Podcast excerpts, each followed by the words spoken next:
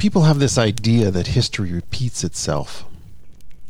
Anybody with a basic knowledge of history loves to talk about the way it was when this happened or what led up to a, a certain war or what caused this atrocity and search back through history and look at uh, things that were kind of the same like oh we're getting close to the we're going to fall just like Rome fell.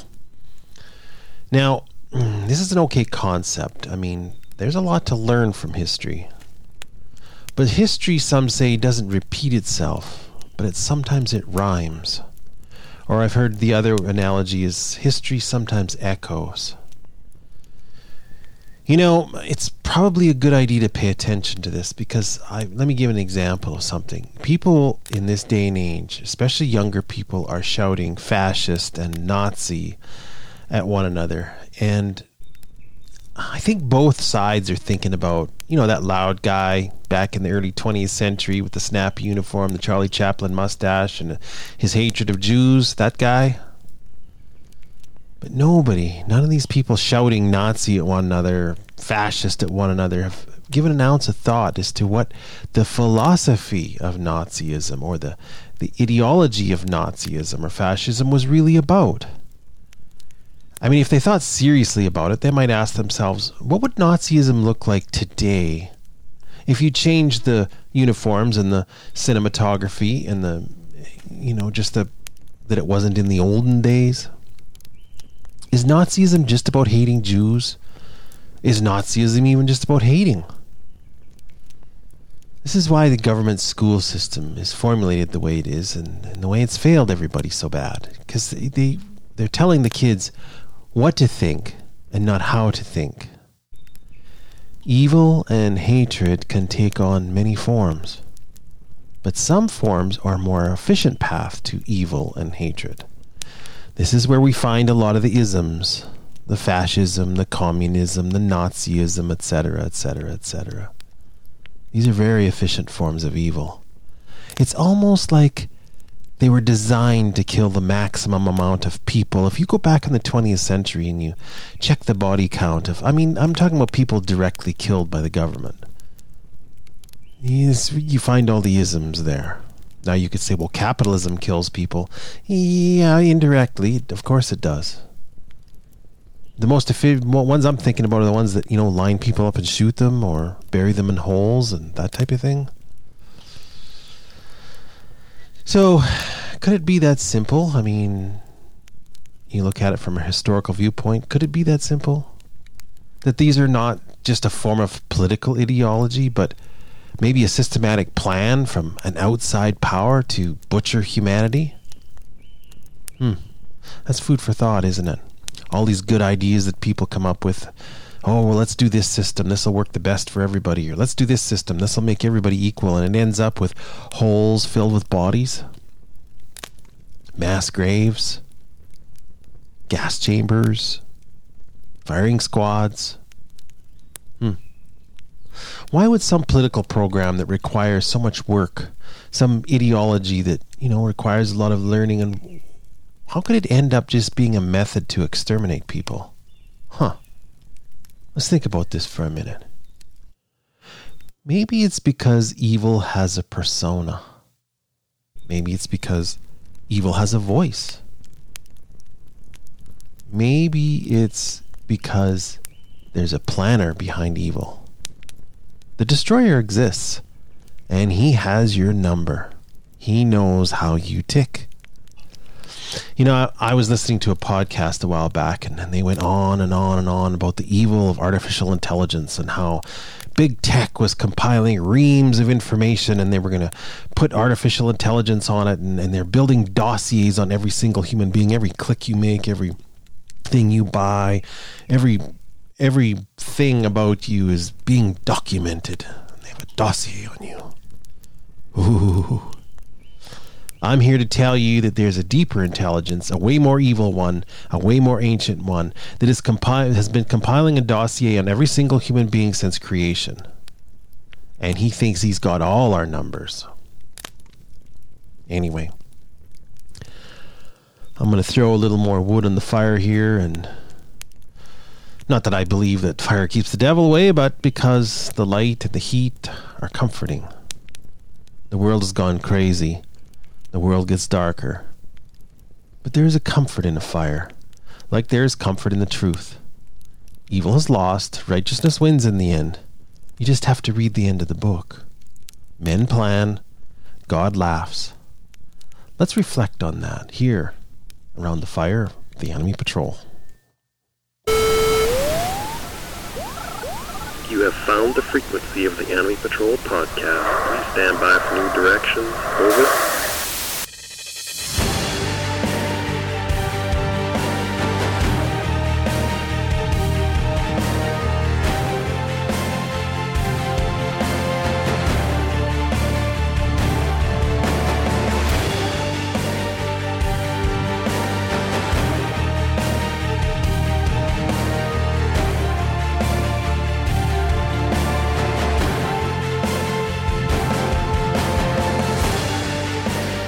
Welcome, welcome, welcome to the fire of the Anomie Patrol, where folks who can't believe this is happening find themselves. Let me introduce myself. I am the Anomie Ranger. Um, I bill myself as a reality scout. Uh, the reason I do that is because I can't tell you what to do. Um, Actually, nobody can tell you what to do. You are the general in your own campaign. But what I like to do is be your reality scout. I look at things, I research things, I look things over, stroke my beard a little bit, and I say, okay, I think this is the way this is, or this is the way that is. Now, you can either use these reports that I give very intermittently, uh, you can use them in the campaign of your life. You're the general. You make the decisions, so you can use them or don't.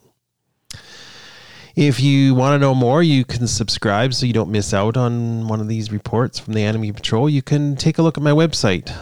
I uh, just added a, a, writing section. I put another writing section in there called um, Thoughts Left Behind because, well, I just wasn't doing much writing anymore because it was, I don't know, it just took a lot of time and I just never seemed to commit to it. I got into this podcasting, I enjoy doing it and uh, it takes me a little less time. I just have to do up some notes, and I basically I do the notes. I pin them up in front of me on on uh, in front of my uh, uh place here where I where I record, and um, so I don't get lost. Which I'm way off notes now. That's why I'm going um um um. But anyway.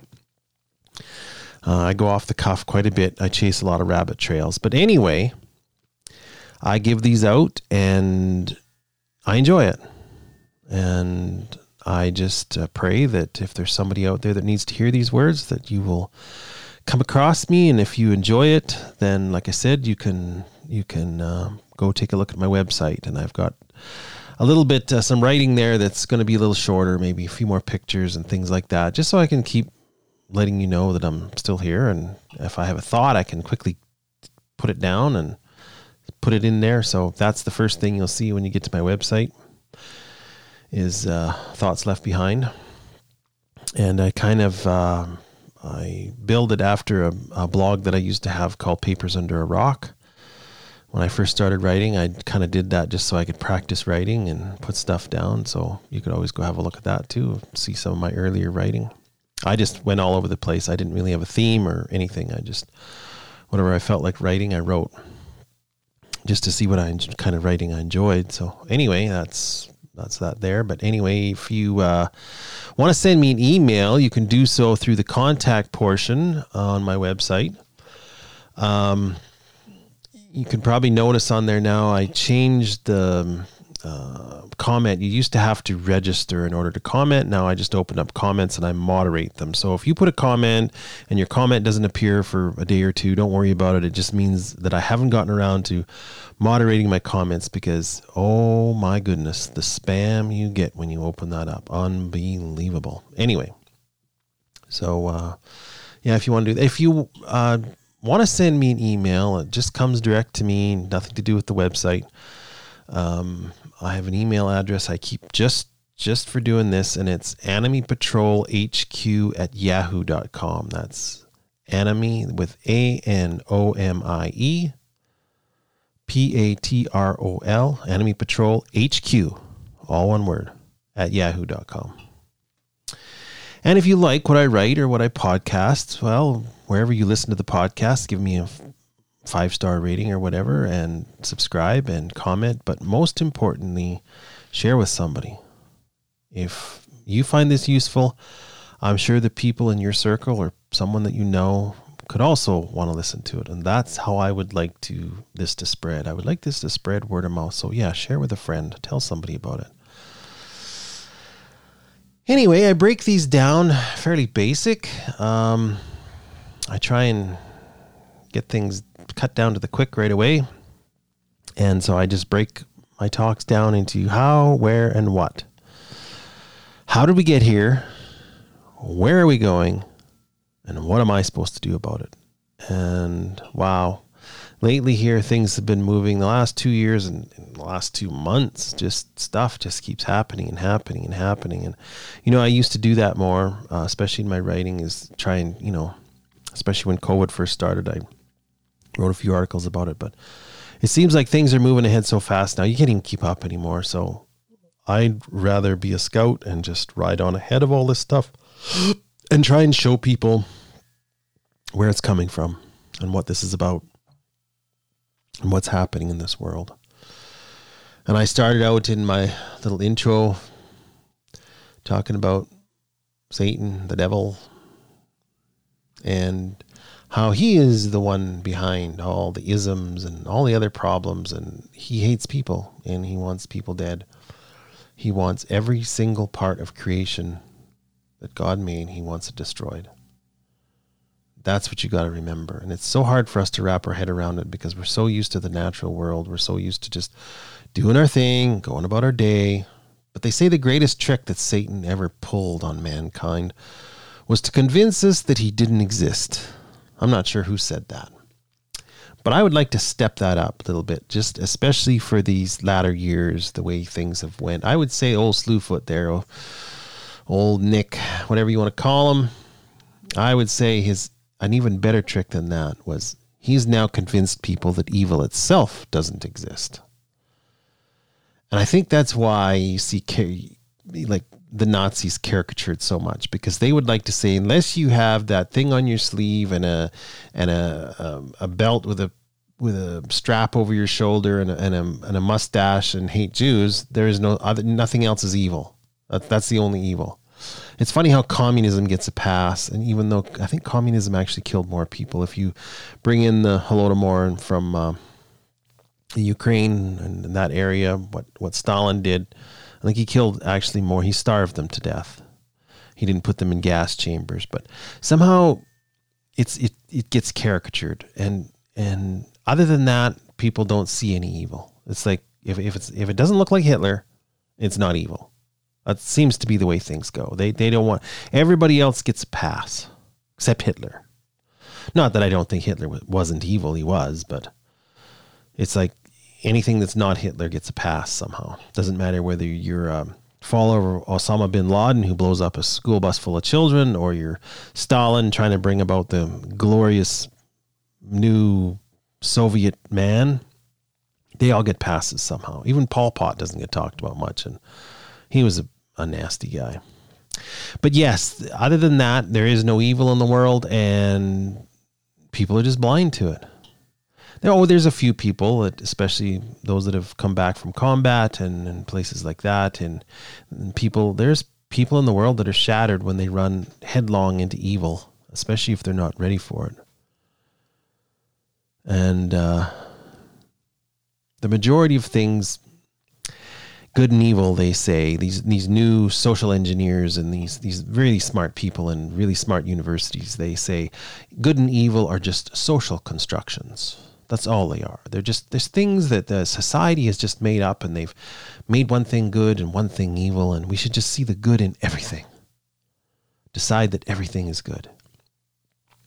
But unfortunately uh, with those idiots I should say, fortunately, there's enough smart men around that know that that's that's not only wrong, it's stupid to even think that way. I mean, he, Andrew Solzhenitsyn, the Bible, lots of different places you can find that really, in the end, when you look at it, and it's, I mean, that's a pretty wide range. Andrew Solzhenitsyn, who was going through um, communism, lived through that, and the Bible are two pretty widely disparaging books, and there's probably many more in between. I just gave those two because one's newer and the other one's really old. And but they say that the line that divides good and evil both agree it cuts through the heart of every single human being. In other words, you can't look over there as evil or over there as evil or oh I'm going to go this way because this way is perfectly good. No, good and evil follows with you wherever you go because it's in your own heart. You know, there was a more spiritual time in the West when we knew this.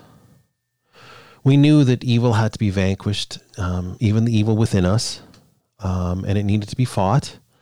And we had a pretty basic understanding of what evil was. I mean, kids were taught that in school, and they were taught even more in the churches.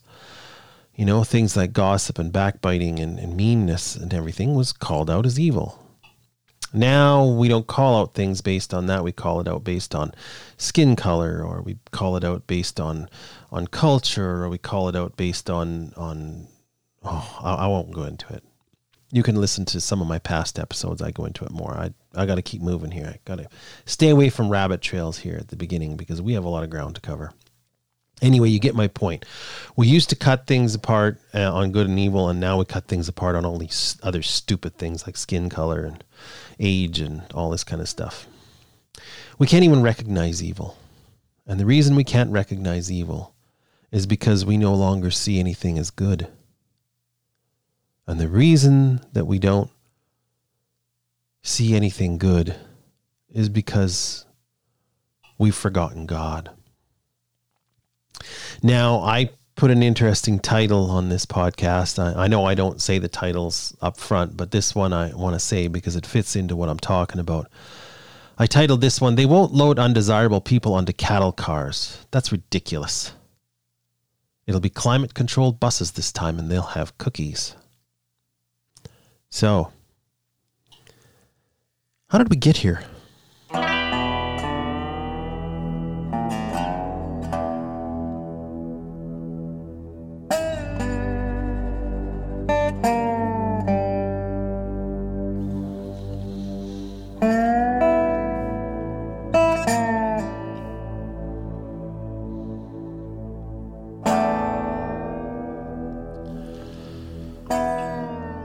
I said that in the title because it sounded catchy that they won't load the undesirable people onto cattle cars, you know, like they did to the Jews in World War II. And everybody always looked at that and they just shook their head and they go, why did those people get on those cars? I mean, there's like two guards and 300 people. If they just would have rushed those guards, you know, they could have got, they wouldn't have had to get on those cars. It's because they were fooled already. They were already told they were going to a special place where they would be all by themselves and nobody would pick on them because they're Jews. And they showed them pictures of you know cute little cottages and gardens. And and most of them would rather believe that than now when they're loading you stuffing you into cattle cars they must have kind of had an idea. But normalcy bias would not allow them to believe it. They couldn't believe that the government would do that to them to treat them like worse than animals. They couldn't get it, they couldn't accept it. It just, it got partway into their head, the idea, and instead of bolting and running or attacking the guards, it's just like, well, I'll just do what everybody else is doing. And they just, they were loaded like sheep onto cattle cars. That's why I gave that, you know, because people always talk about that. Well, I won't get on the cattle car. I won't get on the, I'm not going to get on the cattle car.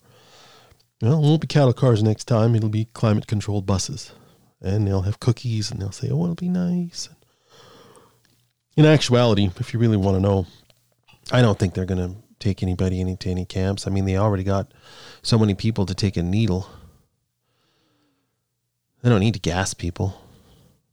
They just have to keep giving them needles lots and they can just slowly, ah, some will be salt water, but they'll put enough stuff in there that eventually they'll weed out all the undesirables.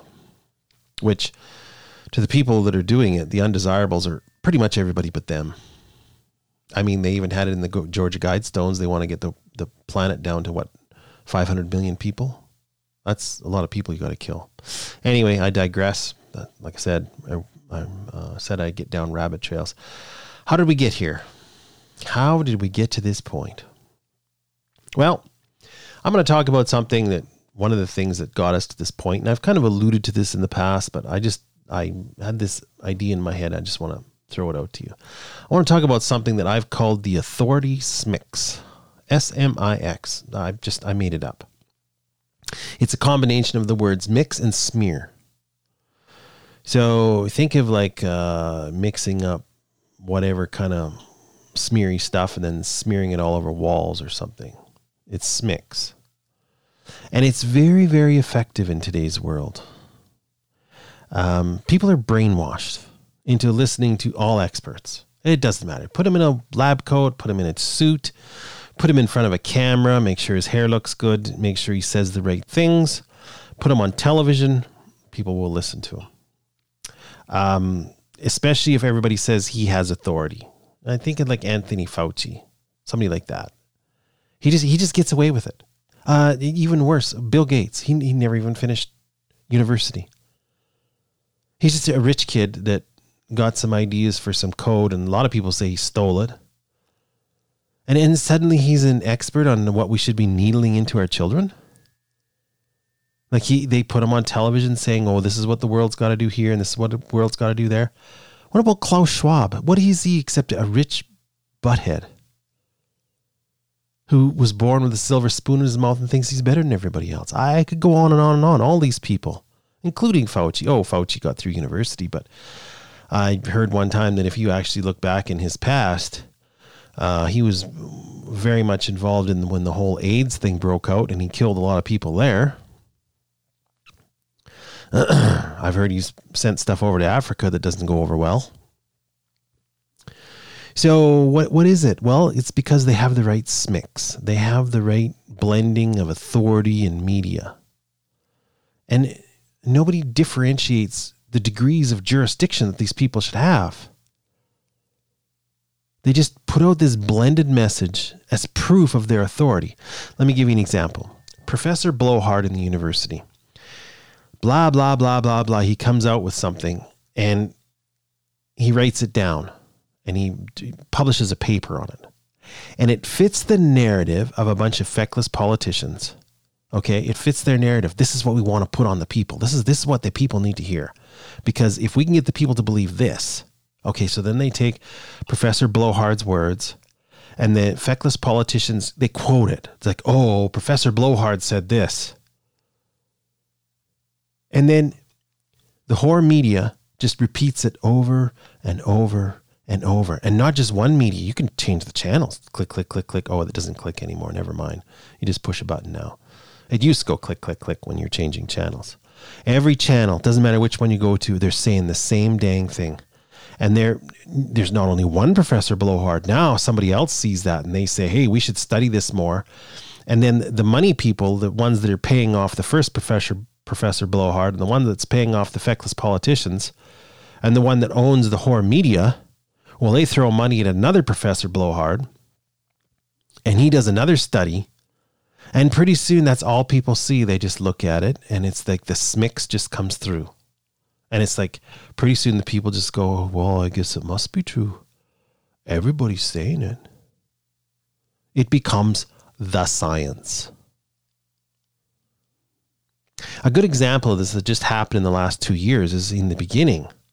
Do you remember when the when the whole pandemic was going on and and uh, and the people started you know there was a few doctors that said hey you know that uh, you know, hydroxychloroquine ivermectin these actually work pretty good. We're having and vitamin D.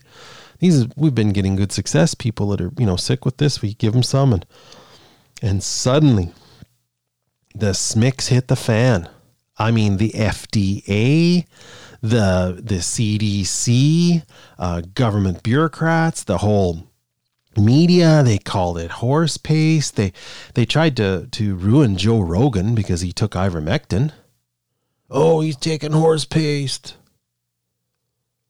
Well, what was it? A year later, now they're coming out and saying, "Oh, I guess ivermectin works."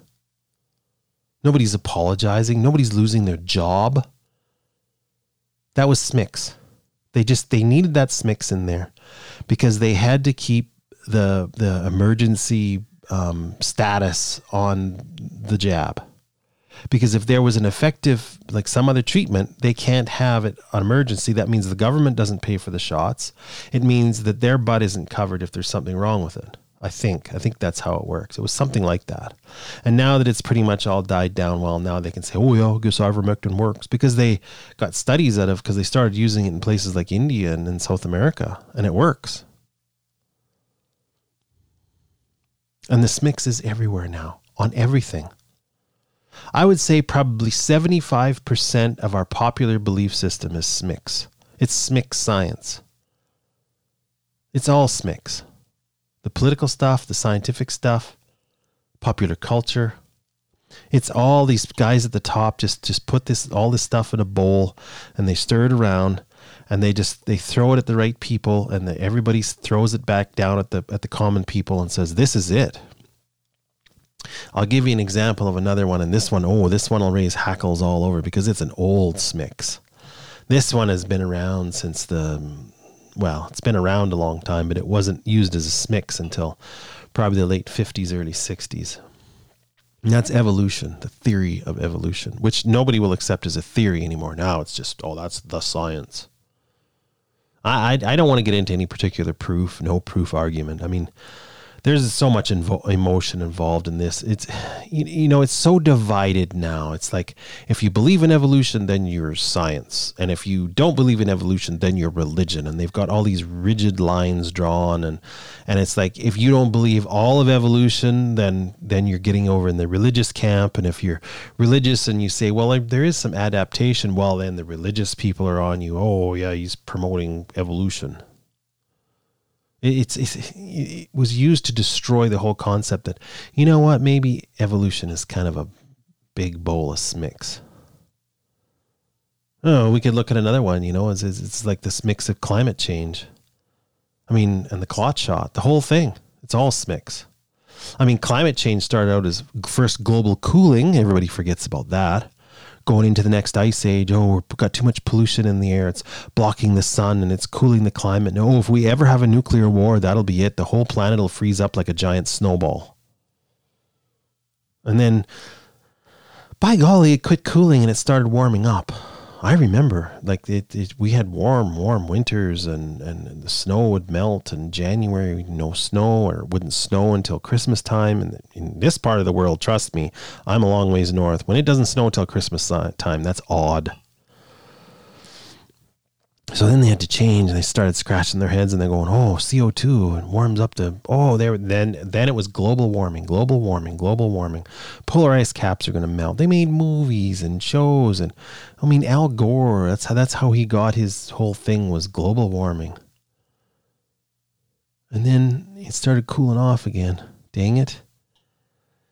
So, but they didn't even stop. They they just changed in this mix. They just added another ingredient and they changed the name. They called it climate change. Now it doesn't matter what it does. It can snow or it can get hot or every time there's a tornado, they can just say climate change, climate change, climate change, and everybody just starts repeating it. Climate change, climate change, climate change. It's it's called weather, and it fluctuates. It's fluctuated. You can go back in ancient writings from the time that they were sailing ships you can go back and read history. They used to they used to go ice skating on the Thames River in London. It was cold. And then there's other stuff. You can go back to the 1500s and and and the or even earlier. You you can go back to the Vikings when they first landed on Greenland. They called it Greenland for a reason. Now you'd be lucky to find green in Greenland. At least not enough part of the year that you would want to set up an agricultural um, colony there. The Vikings did at one point. So they must have figured they could grow something there. So it was obviously a lot warmer. Anyway, I digress. You get the point.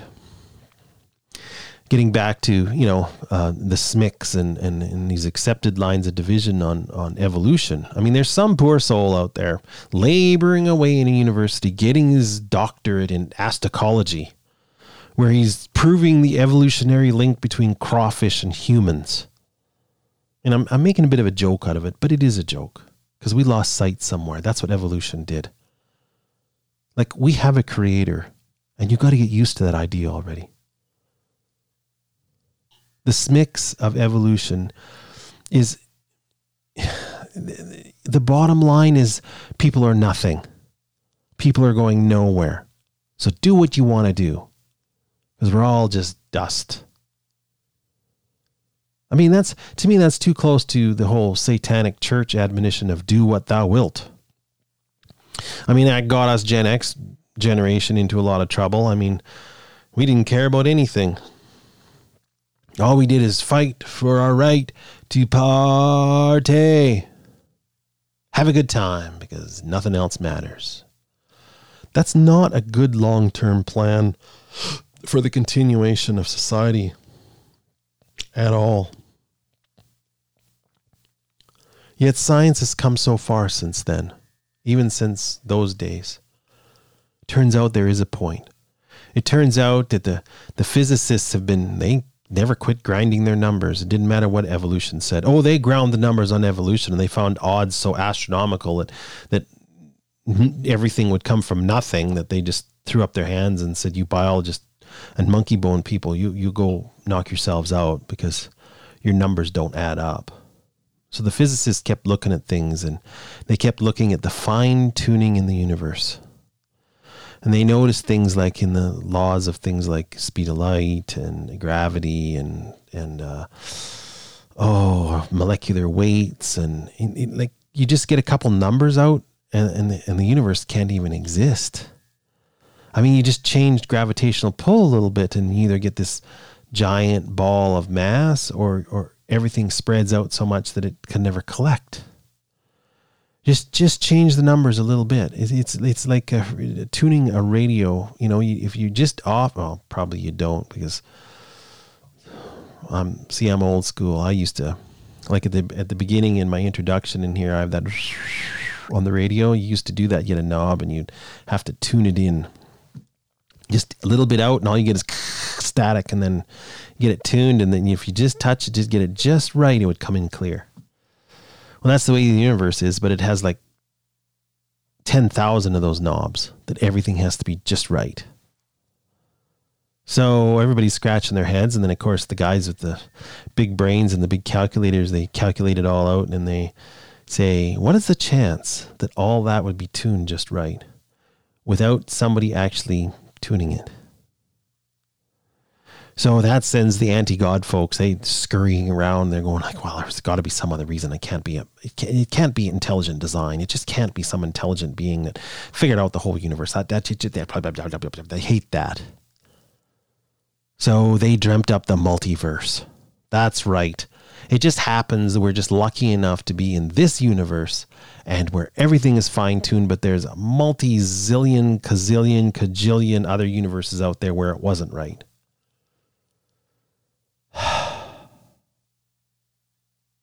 the problem with their idea is if that's true, then that, and they did that to get rid of God, well, you also then get rid of science because science only works then in this universe because all the other universes might have completely different scientific laws. So, what's the point of science? Science dies in the multiverse.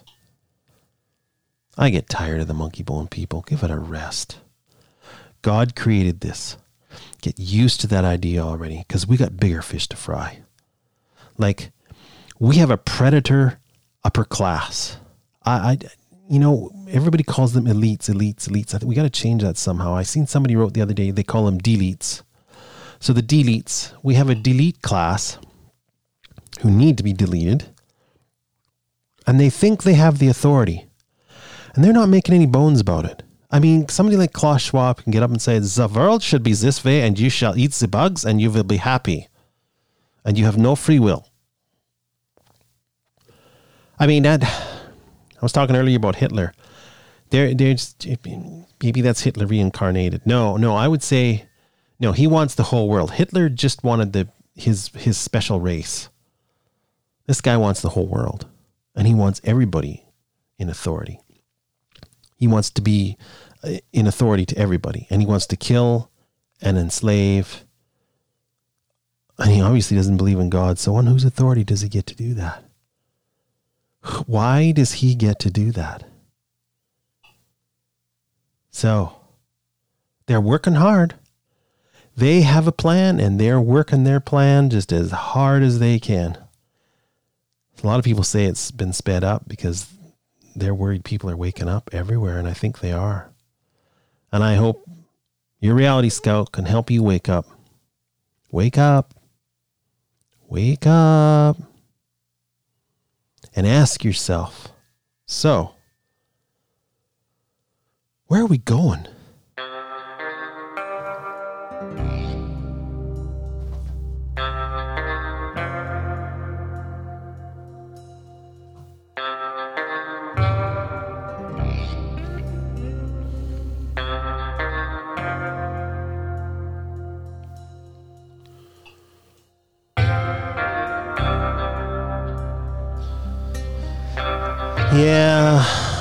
I talk about these deletes, and I already been saying their names: Bill Gates, Klaus Schwab, Noah Harari, etc., etc., etc. They're not even hiding themselves anymore. They're they're out in the open now. They're they're saying who they are.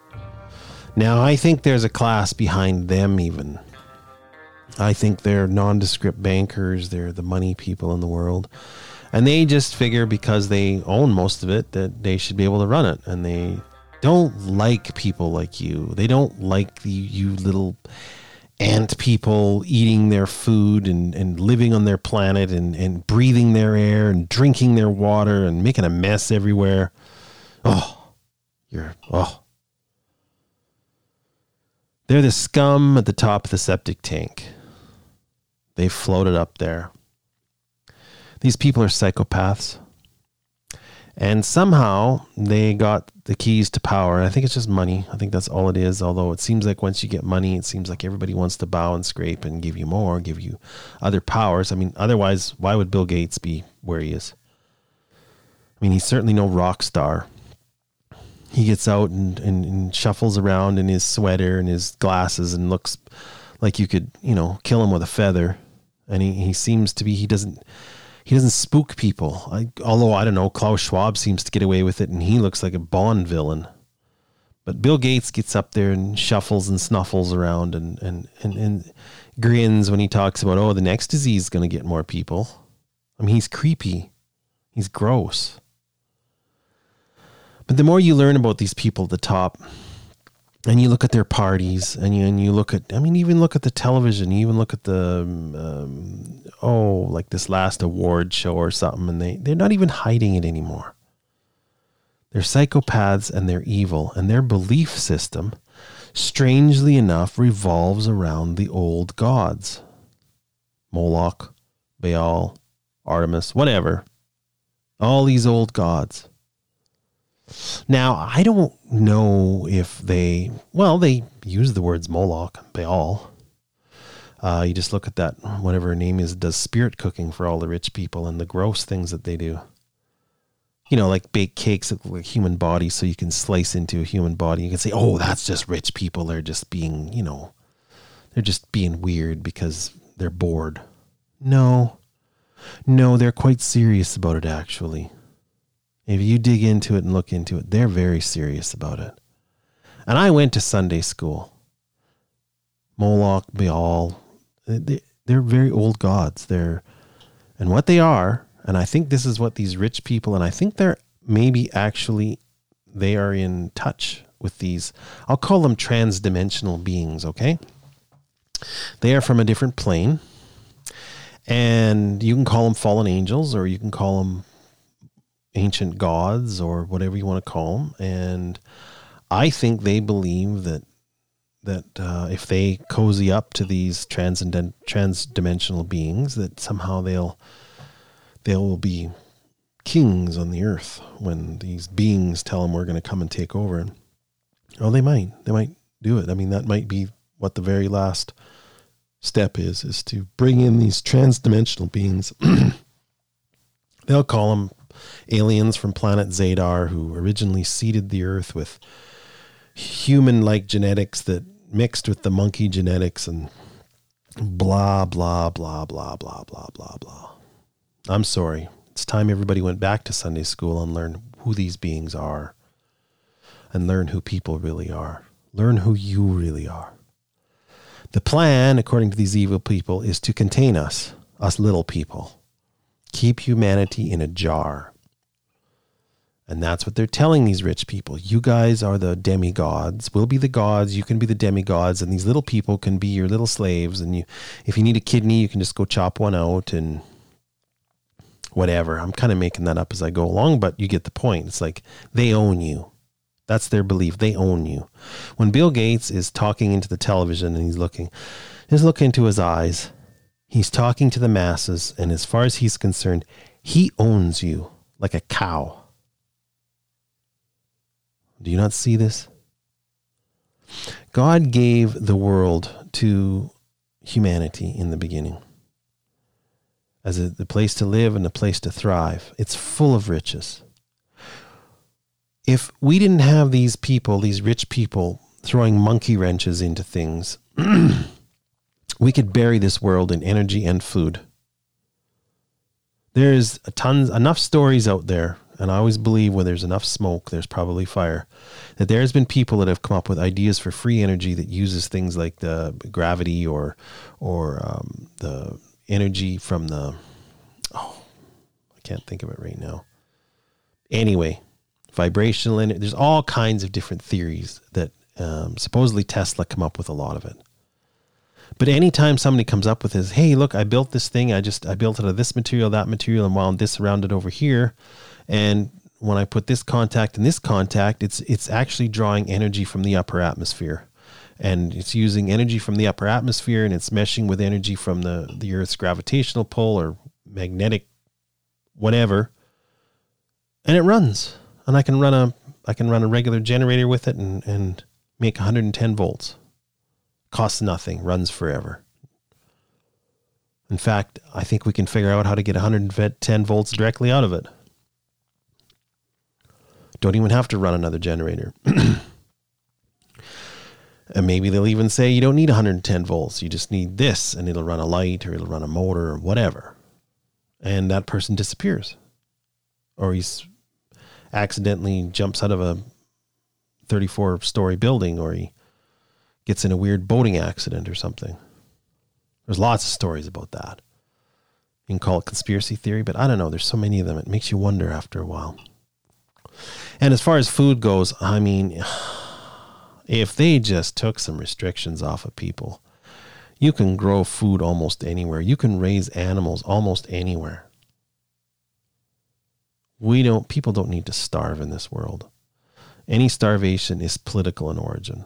If you just let people go and you let them farm, oh, sure, you might have one area that has a drought or something. And um, then that means that people that aren't in a drought area just need to sell food or share food or whatever. And like, there doesn't need to be any starvation on this planet. The problem is, is the smix has been smeared, and we believe that everything's in short supply, and that makes us that makes us want to control. It makes us want to want to um, believe that things are running out. It gives us a scarcity mindset. But it's been also proven that if people are rich enough, and I say rich not just in money, but you're rich, like you feel secure in wealth, you don't have as many kids. And this is provable. This was already started on the earth. It's like things we were rich enough that people, even in poor countries, even in places like India and Africa and stuff, once they reached a certain level of living, they didn't have 50 kids. They only had two.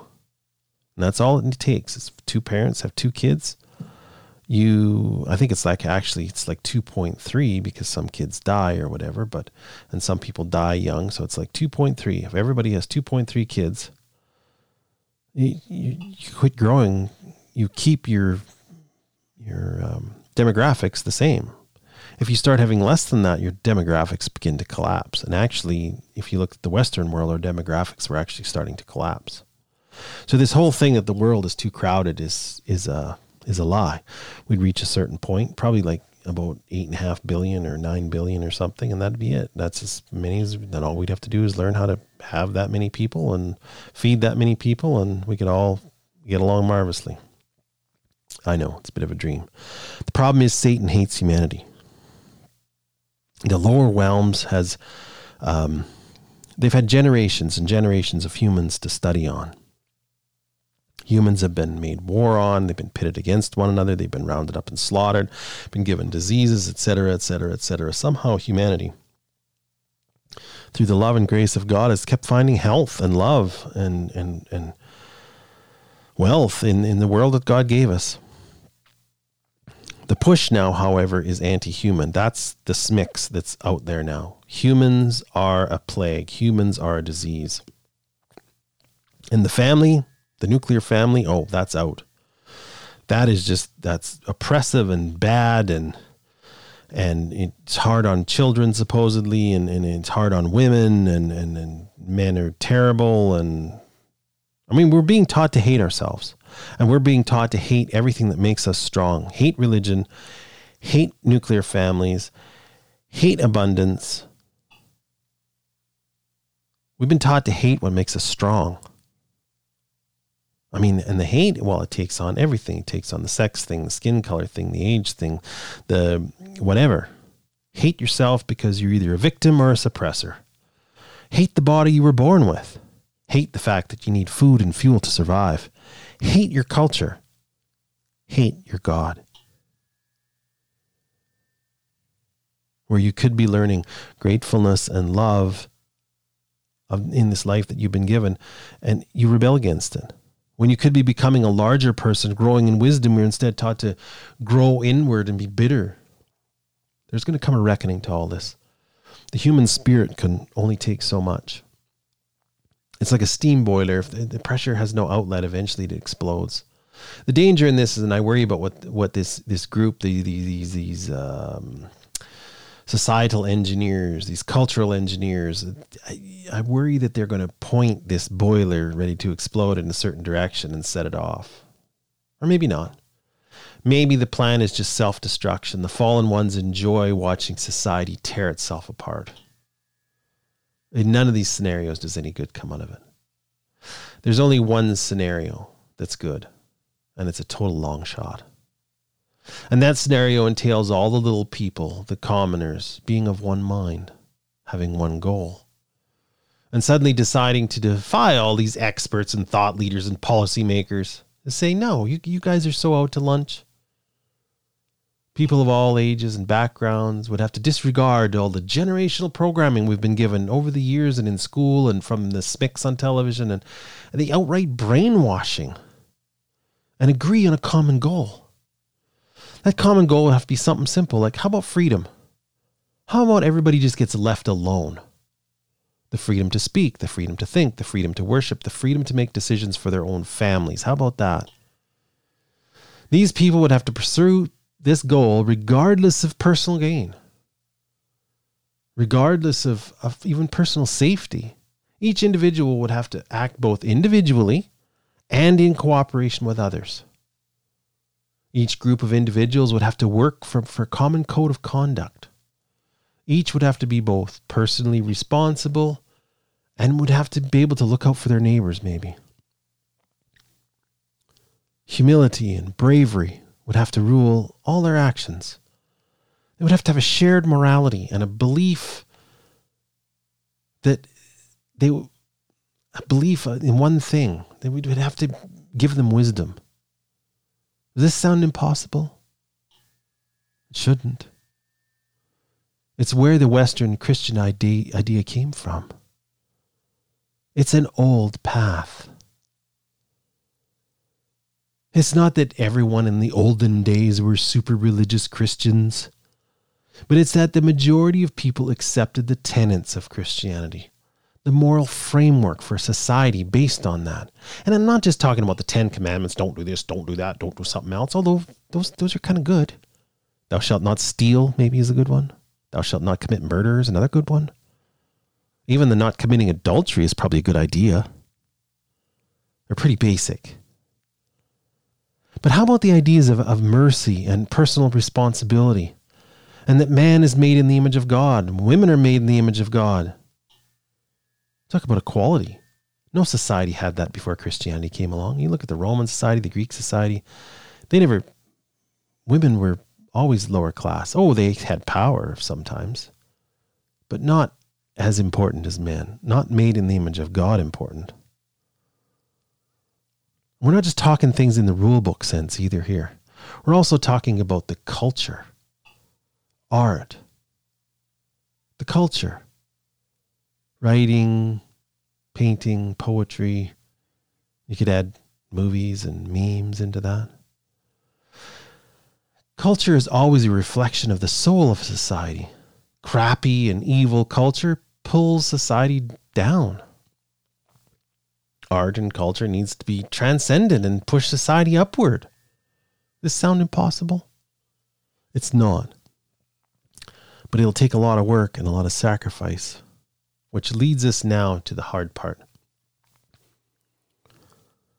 What am I supposed to do?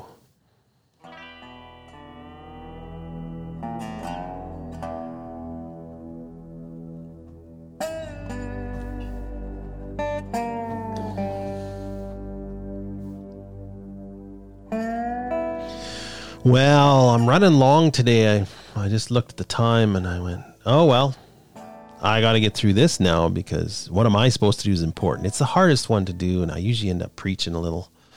I don't know some of you out there saying, well, you've been preaching for 20 minutes already. Uh, That's okay. Anyway, as always, this one is difficult. What am I supposed to do? It's the one thing that a lot of guys want. You know, I've read a lot over the years. I started long before the internet reading about, you know, different um, ideas about society and different ideas about culture. And yes, I read a lot of conspiracy theories, and and it's everybody's the same. It's like the, you can go and find reams and reams and reams. But the one thing I always notice is like, okay, what should I do about it? And they always have big ideas like, well, we have to rise up. Well, you're going to rise up by yourself. I mean, I guess you could, but you won't last long. I'm I'm want to give people things that they can do where they live and where they're at. It might come down to rising up by yourself. I'm not writing that off.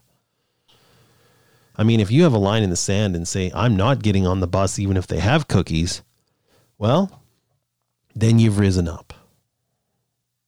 I mean, if if they're going to do that to you, if they don't nail you now, they'll nail you later. So you may as well get nailed on your own terms, I guess.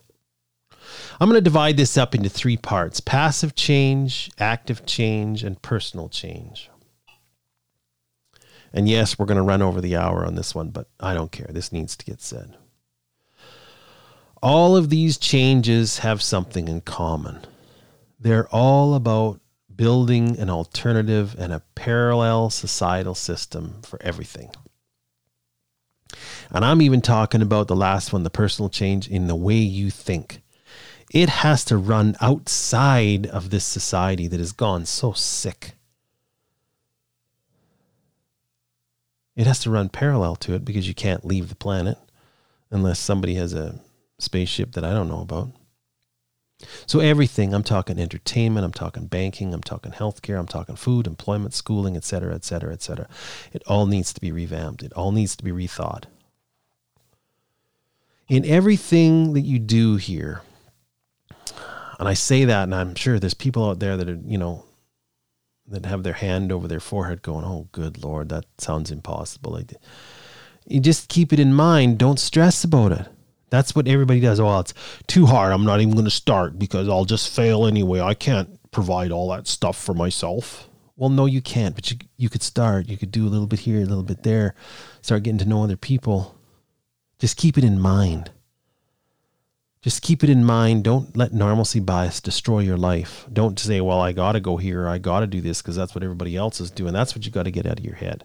Okay, so I'll, I'll, I'll uh, start again here. Don't try and do it all yourself. Um, start simple, work your way up.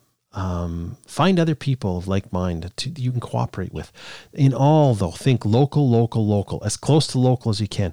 It's great to know people on the internet. It's great to you know buck one another up and everything. But if if the guy that is your best buddy on the computer lives 400 miles, 500 miles away from you, well, it's great to be able to talk to him and everything, but you can't really work together. That means you got to keep looking as local as you can. Keep that in mind. So, with all these things in mind, don't stress, think local, start simple, work your way up. think alternative and parallel to what society has. Okay. I'll do the first one. Number one, passive change. Okay. This one's fairly easy. Anybody can do this one. Passive change is mostly about where you put your energy. And I'm talking about when I say your energy, I'm talking about your money and your time. Because money is just you go work a job, you put time in, they give you money. That money you can put in the bank or stuff in your mattress or whatever. And when there's something that needs doing that you can't do, you can take the money out and find somebody that will do it for the money. So, energy. Think of it as energy money and time. Stop giving your money and your attention to the giant corporations that are anti human. I mean, some of them are outright demonic. Here's a good example Disney. Avoid Disney like the plague. Don't give them another thin dime of your money. Don't even give them any attention. Don't even even in a, if you see a Mickey Mouse cup in a secondhand shop, don't buy it for your kid. Just avoid it like the plague because it has gone demonic. It used to be a, and I, I'm I really have a hard time saying this because I love Disney. I I went to Disneyland as a kid, which when you live in northern Canada, going to Disneyland is a big deal. And I loved it so much, and I had so much fun that uh, we had a, uh, when my wife and I went on a honeymoon, we had a, a, a layover in Los Angeles, and I had to take her to Disneyland. That's how much I loved it. But it's no longer the family fun company that that I remember from my childhood. It's gone. A demon took it over, stripped everything good out of the inside, and now wears it like the skin of a Disney. It's like Mickey Mouse is possessed. They've given over to evil. Not win the thin dime should be your motto when it comes to them. And there's lots of other companies like that too. And even look at something like professional sports. They they've sold you out. Just quit cold turkey. Find alternatives to that. There's there's got to be other other fun things that you can find to do. I mean, if you really like sports, go get involved in local sports.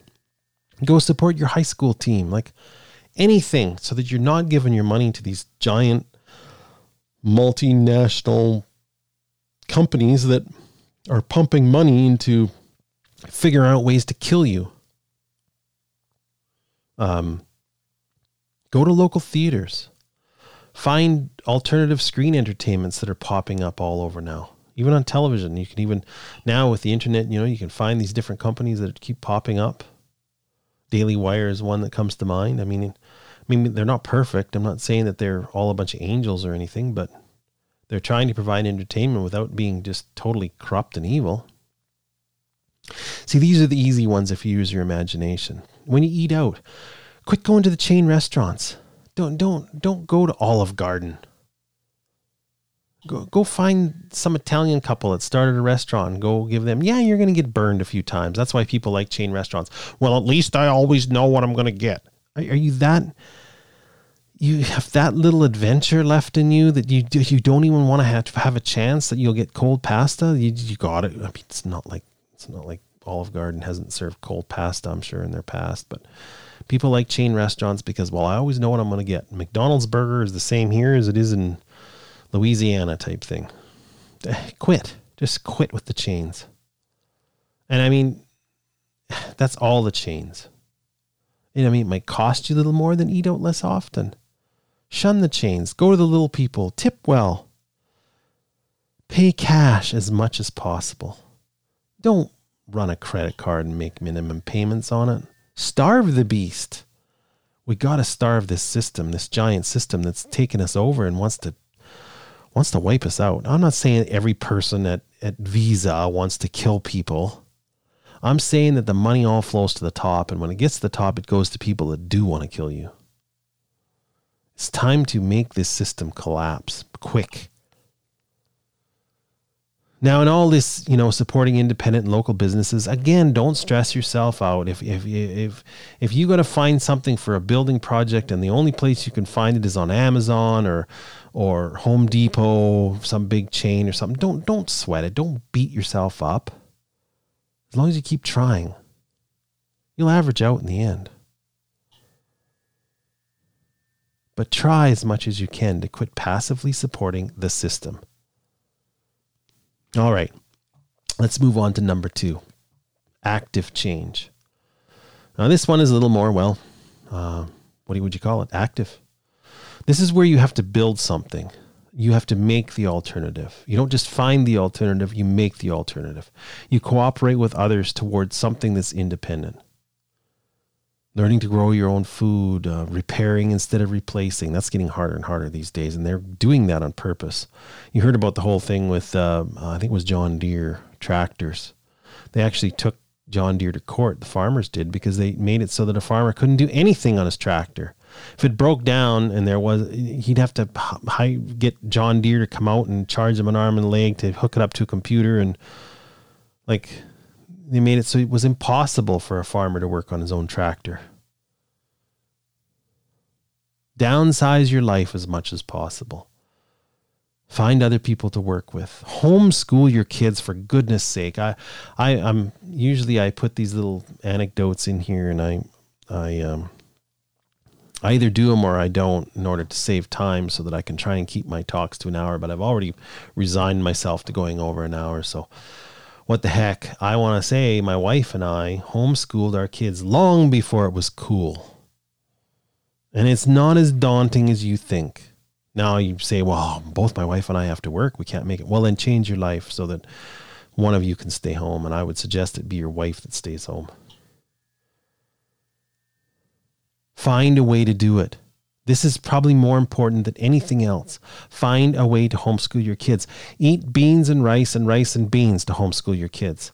Live in a shoebox to homeschool your kids move to a small town and, and buy an abandoned house and fix it up to homeschool your kids. Do anything, anything to homeschool your kids. Do not send your kids to government schools. They have become pits of hell, the majority of them. Now, if you can find a, school that is controlled by the parents in the area, uh, like a charter type school or private school, something like that, they're usually expensive and they don't need to be. If you work with other people and you homeschool with other people now we didn't we didn't have anybody we had to do it all ourselves and in the beginning it was it was very frustrating and it was it was it was daunting and it's because we tried to make our homeschool like a school and that's bs it doesn't need to be. You don't need to grind your kids for six hours a day like they do in the school. They don't anyway. The kids just fart around mostly in school. If you put a solid two hours in in a day, and I'm not talking about two hours in a row, I'm talking about an hour in the morning and an hour in the afternoon of like hard work, like do your math problems, learn writing skills, something like that. The rest of the time, I'm not saying they can go play on the computer or flip through their phone or whatever. I'm not saying they can do that. They have to do something. So that that's when they work on their own projects, like build an ant farm or or work on carpentry or do crafts or something something productive, something that is going to improve their skill in something. If you did that two hours a day, your kids are better ready for life than any kid that comes out of a public school. And it's not that hard. There's so much material now. And you've got the computer, and there's so many more people doing it now. Like neighbors can get together and and um, you know pool their resources and pool their talents and oh it's so much it, it'd be so much better the public schools are they're a hole in which you throw your children so you don't have to think about them for six hours they used to say they're just a babysitting service they're not even a babysitting service anymore you may as well go drop your kids off in a slum and they can at least learn survival skills you may as well drop them off in the middle of the woods somewhere make them walk home. They'll learn more and probably be in less danger. The trick is, again, not to try and do too much. And don't stress about what you're doing. Keep in mind that, like something like homeschooling your kids, it's not that hard. If you even even did gave it a 20% shot, just 20% of your effort, you they would come out better than they will in the in the government schools. Keep moving forward. If you're the type of person who just sits on the couch watching piped in entertainment, eating piped in food, this is going to be really hard in the beginning. So, you know what I'm going to say. Get up off the couch. Shut off that boob tube. You're not going to learn nothing looking at that. Go outside and get the stink blowed off you. Etc. Move, try, build, grow, believe.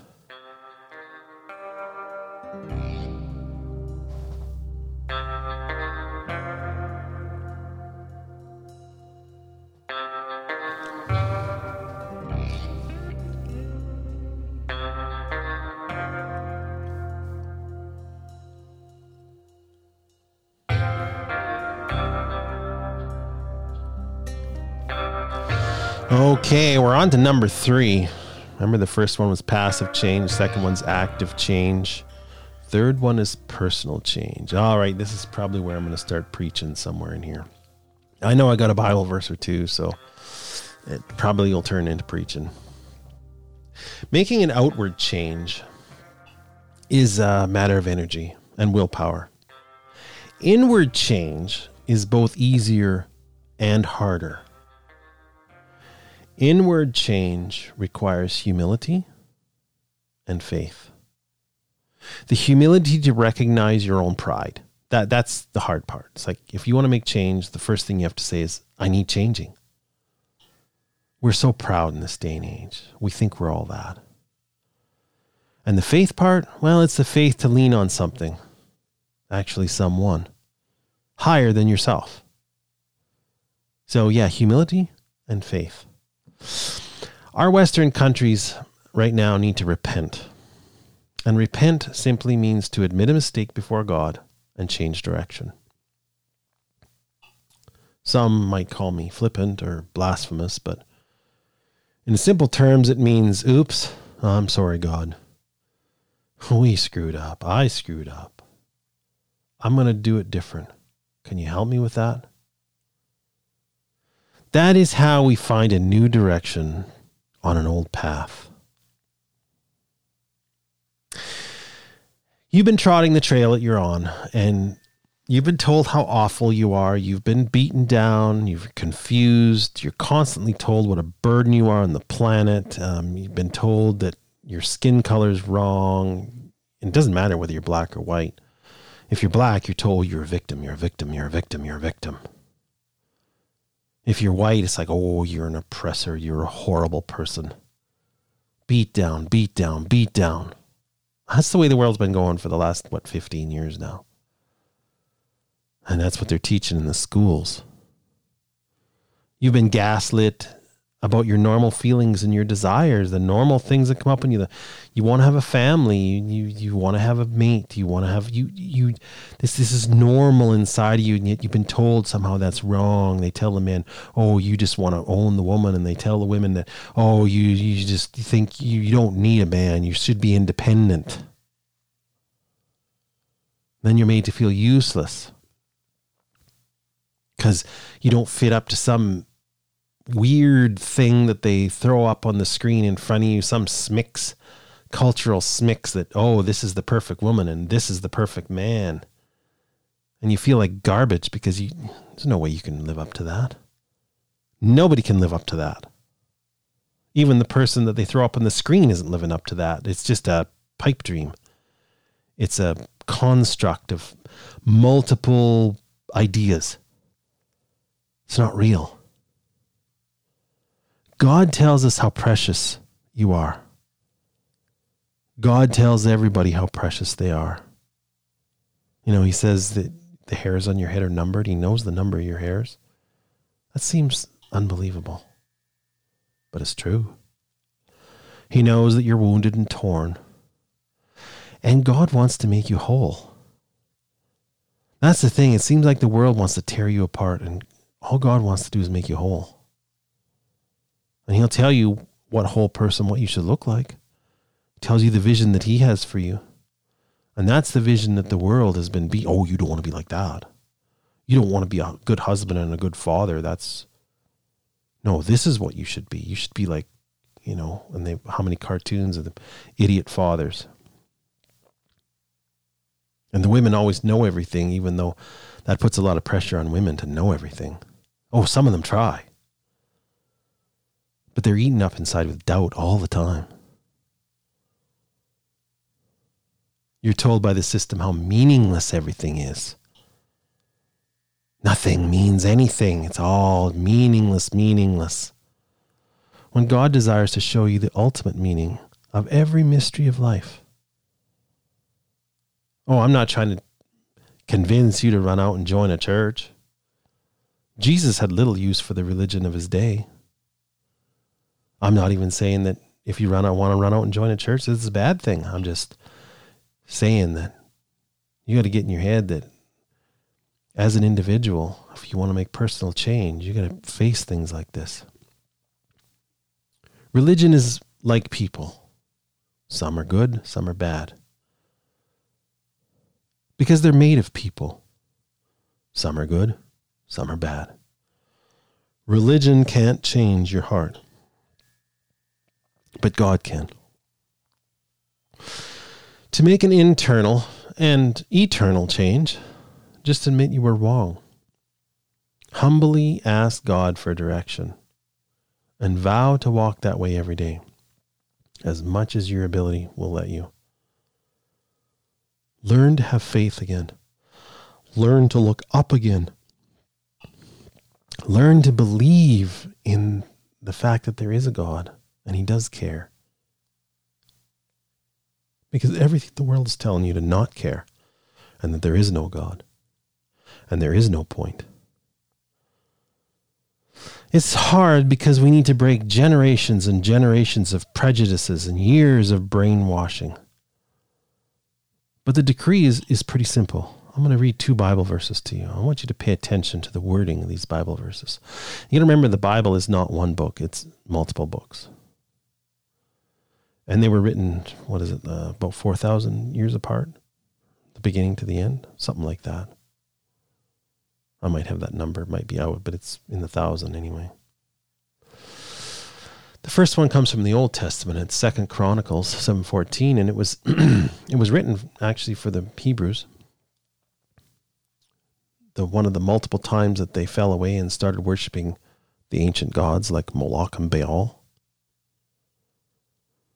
And God said to them, If my people, which are called by my name, shall humble themselves and pray and seek my face and turn from their wicked ways, then I will hear from heaven and I will forgive their sin and I will heal their land.